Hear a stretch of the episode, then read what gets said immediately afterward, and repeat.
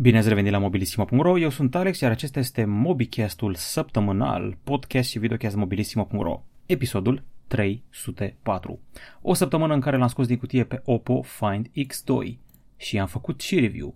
Apoi a debutat Honor 30S, avem rezultate financiare pentru Huawei și Samsung ne-a oferit un interviu prin e-mail legat de um, serviciul lor de la distanță pentru televizoare și telefoane. EMA a greșit niște prețuri și avem un nou Motorola accesibil. Toate acestea în minutele următoare, alături de secțiunea nouă, dezbatere, plus diverse și evident răspunsuri la întrebări. De data asta uh, m-am gândit să mut dezbaterea la început, dar până acolo nu uitați că în afară de YouTube ne găsiți pe Anchor.fm, Spotify, iTunes și Google Podcasts.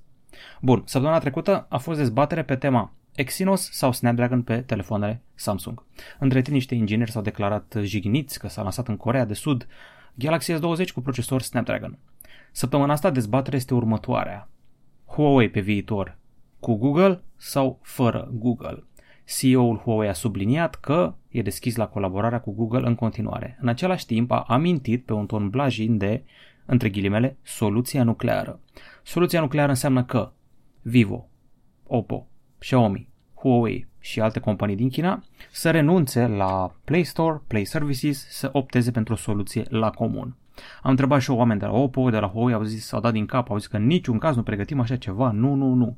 Oamenii rămân fidel Google, uh, au colaborat bine cu Google până anul trecut, când a apărut treaba aia cu lista neagră și cu Trump, dar în fundal există ideea asta, nu putem ști ce se pregătește în spate și îmi imaginez că dacă pe finalul acestui an se lansează o soluție Huawei, o alternativă și le merge treaba bine, nu cred că o să zică nu nici Vivo, nici Oppo, nici Xiaomi și cred că nici OnePlus la o adoptare a sa.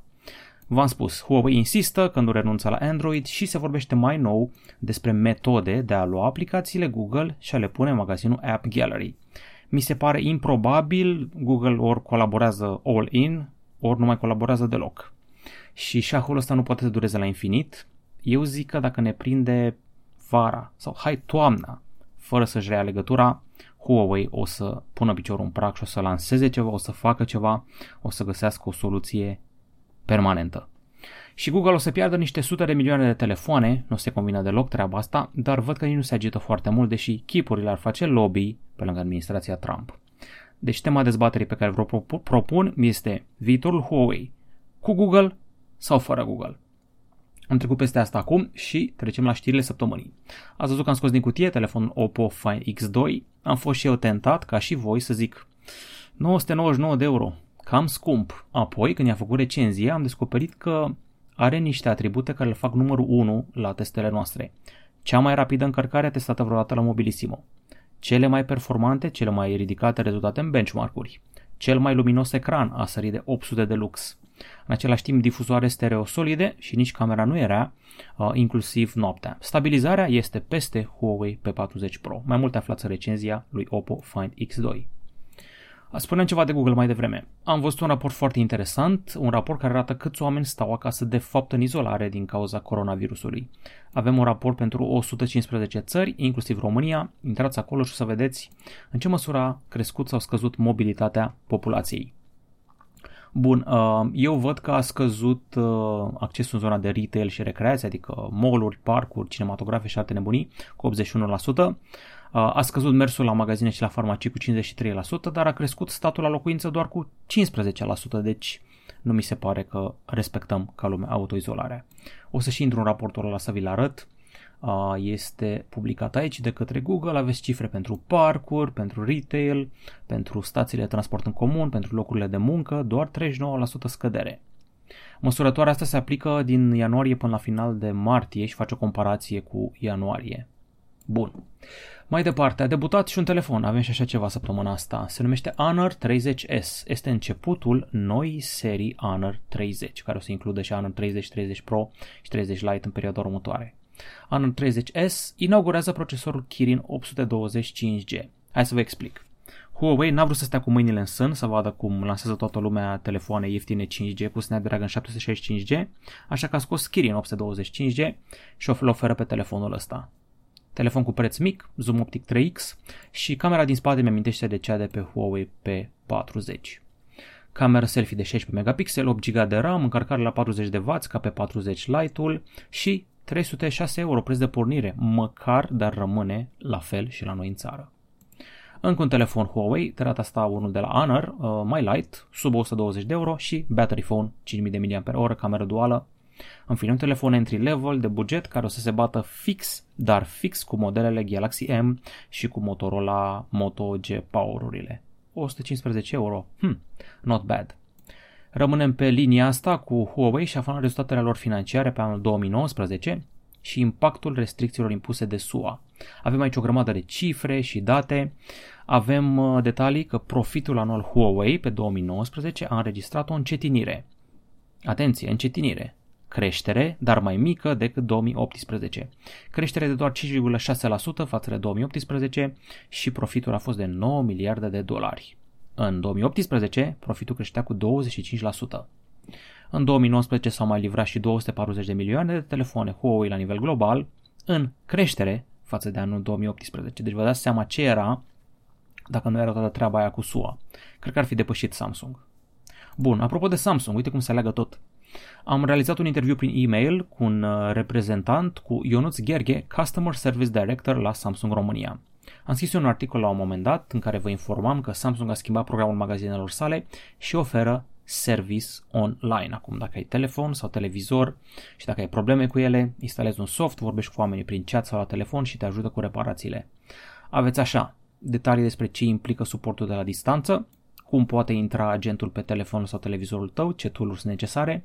Am, au dat exemple de trei baguri comune, ce telefoane acoperă, între ce ore oferiți, oferă Samsung Service-ul, ce modele de televizoare sunt suportate și dacă a crescut numărul de solicitări în perioada de izolare și carantină. Un material foarte util. Am făcut și noi un interviu. Dacă toți suntem în carantină și izolare, asta nu înseamnă că ne oprim activitatea.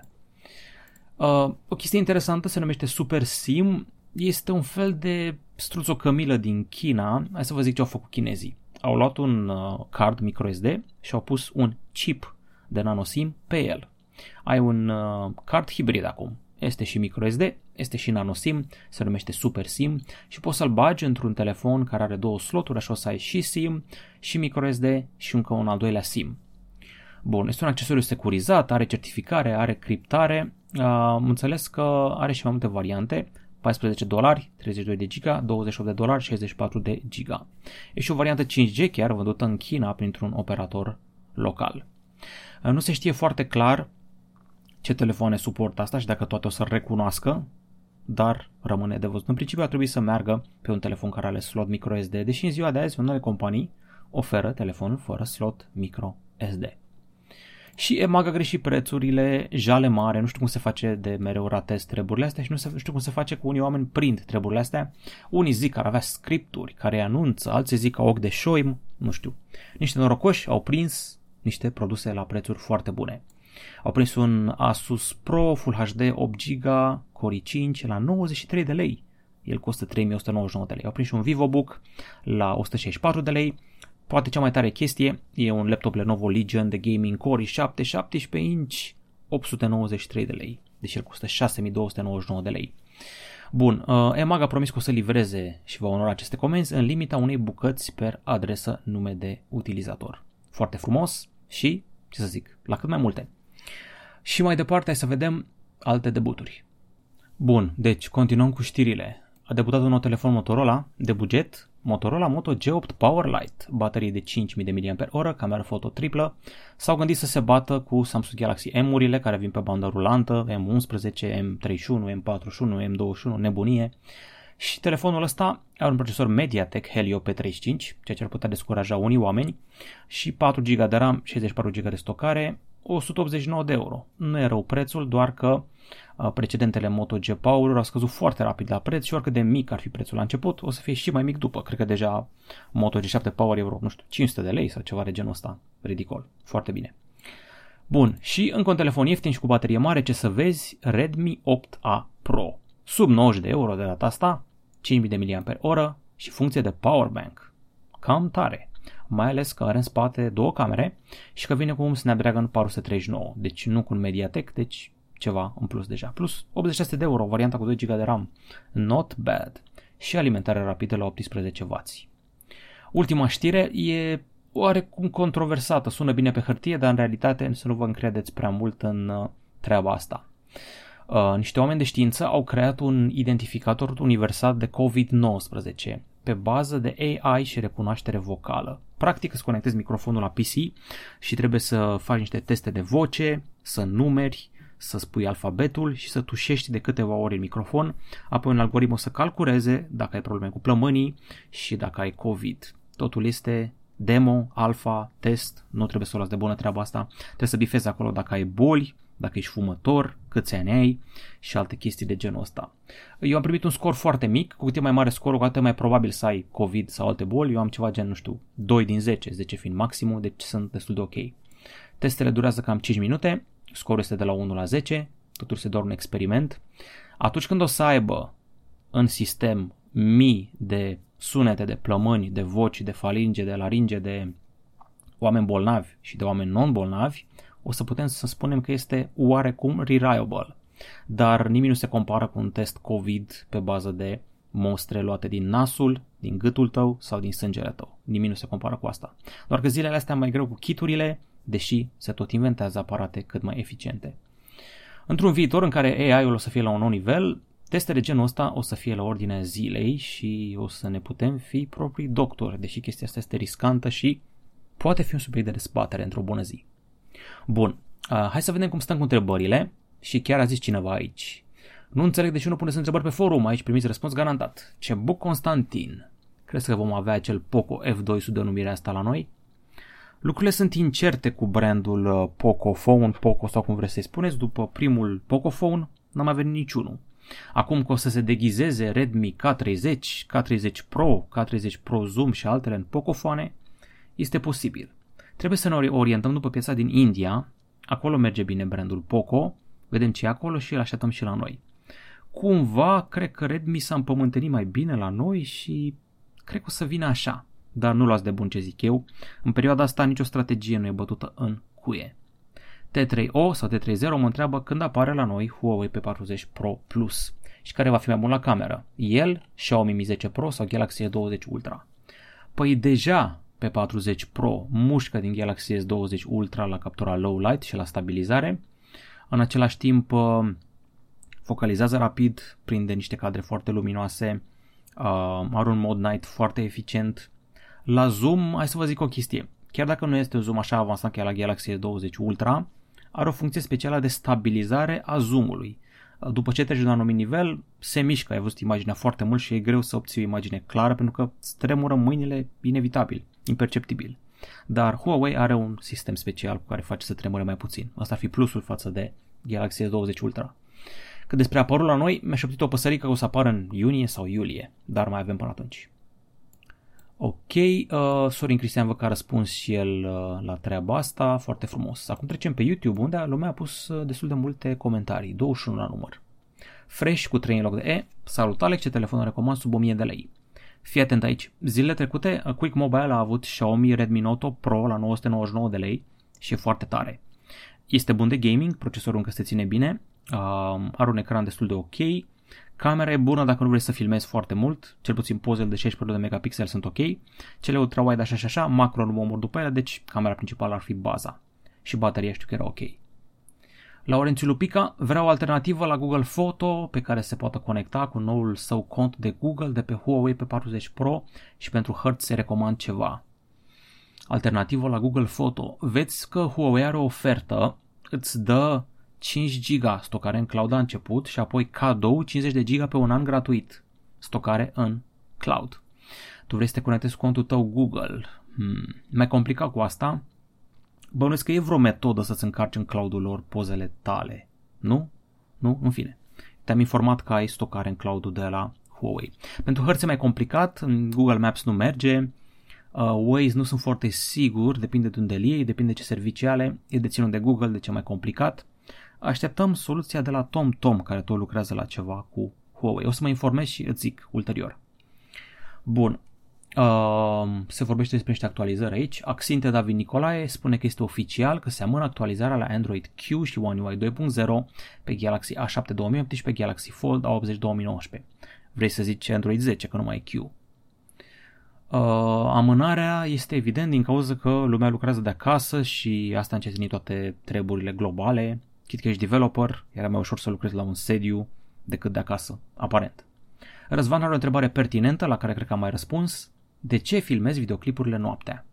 Pentru că este liniște, pentru că nu mă sună curierii și reprezentanții companiilor din 2 în 2 minute, pentru că nu mă bat la cap prietenii și rudele și colegii de muncă pe WhatsApp și Facebook, pentru că nu îmi fuge ochiul pe YouTube, Facebook și WhatsApp, pentru că e mai răcoare vara, când e prea cald ziua și e mai cald noaptea, când e centrala pornită decât ziua, când aerisesc în casă, doar un exemplu. Uh, ce să zic, gândesc mai bine noaptea, sunt anumiți oameni care așa sunt ei din naștere genetic, sunt, au capul mai clar noaptea și ziua sunt mai cheauni, nu știu. În fine, îmi priește. Gândiți-vă că nu e absolut nimeni stres, niciun stimul care să deranjeze la ora aia. Ce se poate întâmpla la 3 noapte? Serios acum. Ce se poate întâmpla? Bun, Uh, se discută mult pe tema asta cu Snapdragon vs Exynos, mă bucur că v-am uh, provocat la discuție. Alexandru Ciobanu vrea să știe când vine Facebook și Instagram în App Gallery. I-am auzit că în câteva săptămâni, poate o lună, dar orice dezvoltare întârziată de COVID. Ok, Senil spune că îi place treaba cu provocarea și că merită mai multe comentarii. Mersi mult, nu uitați de algoritm. Nicolae Busiov vorbește despre treaba cu Eminem și telefonul LG, videoclipul Godzilla, iar Alex, căruia o să-i răspund, ce-mi recomand între P30 Lite, care recent a coborât pe la 700 de lei, și Xiaomi Redmi Note 8 Pro sau Nokia 7 Plus. Clar, Xiaomi Redmi Note 8 Pro. Deși Nokia 7 Plus îi poate da bătaie de cap la cameră. Mie și acum îmi place cum filmează Nokia 7 Plus, cum stabilizează și cum dă zoom. Tu vrei baterie, procesor, cameră, jocuri. Jocuri Xiaomi, uh, baterie Nokia și Xiaomi, procesor Xiaomi, cameră Nokia 7 Plus dintre toate astea. Dar vezi și Huawei pe 40 Lite. De ce nu? Ar fi o opțiune. Bun, am terminat cu întrebările, trecem la diverse. La diverse începem întâi cu jocuri. Am avut ocazia să joc uh, Open Beta-ul lui Resident Evil Resistance, nu știu dacă știți, dar uh, odată cu Resident Evil 3 au mai scos încă unul la pachet, un rival pentru uh, Dead by Daylight și Identity V. Hai să vă zic, deci fiind un rival pentru Dead by Daylight, este un joc multiplayer 4 vs 1 patru sunt supraviețuitorii, unul este killerul care vine după ei. Doar că acum killerul nu e un personaj care îi fugărește.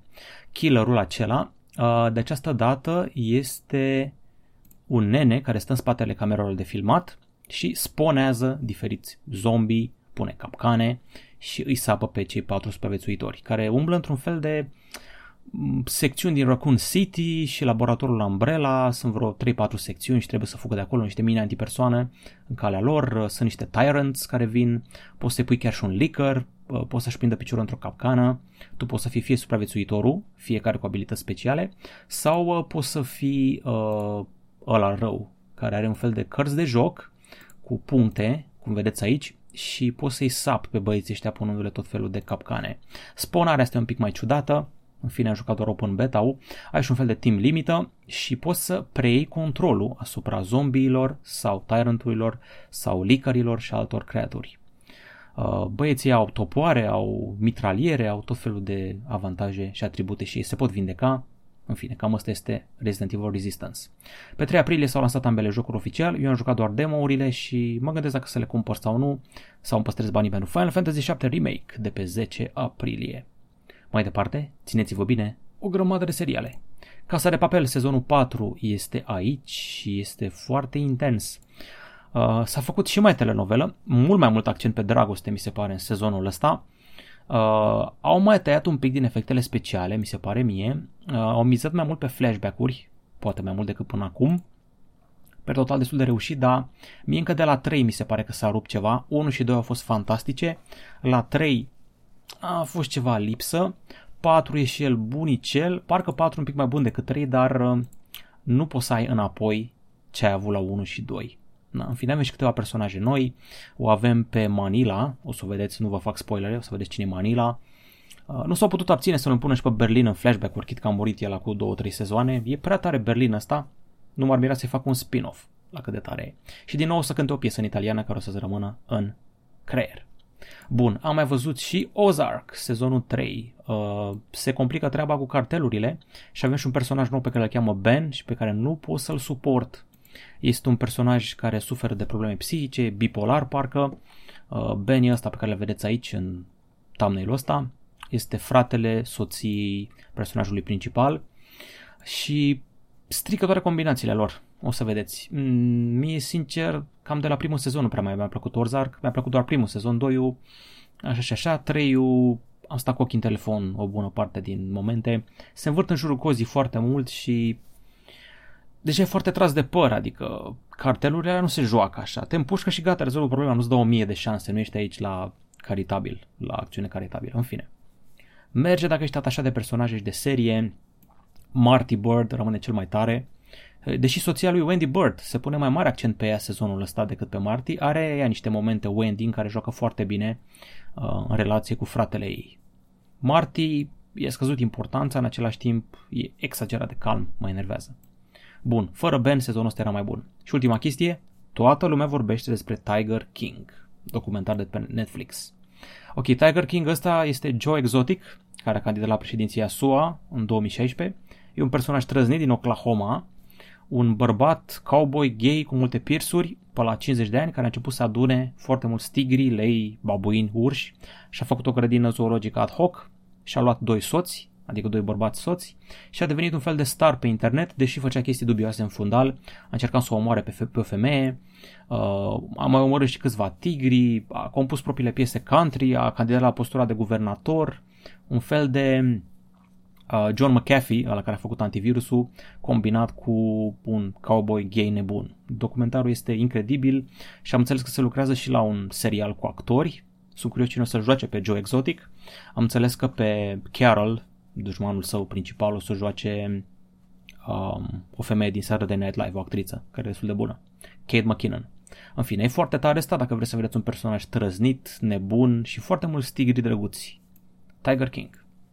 Cam atât la mobilisima.ro, sper că v-a plăcut MobiCast-ul săptămânal, episodul 304, stați acasă, stați în carantină, stați cu cei dragi, găsiți hobby-uri noi și sper să vă placă toate realizările noastre video. Nu uitați de like, subscribe, share, Spotify, Anchor.fm, iTunes, Google Podcast și nu uitați și de algoritm. Cam atât de la noi, ăsta a fost MobiCast 304. La revedere!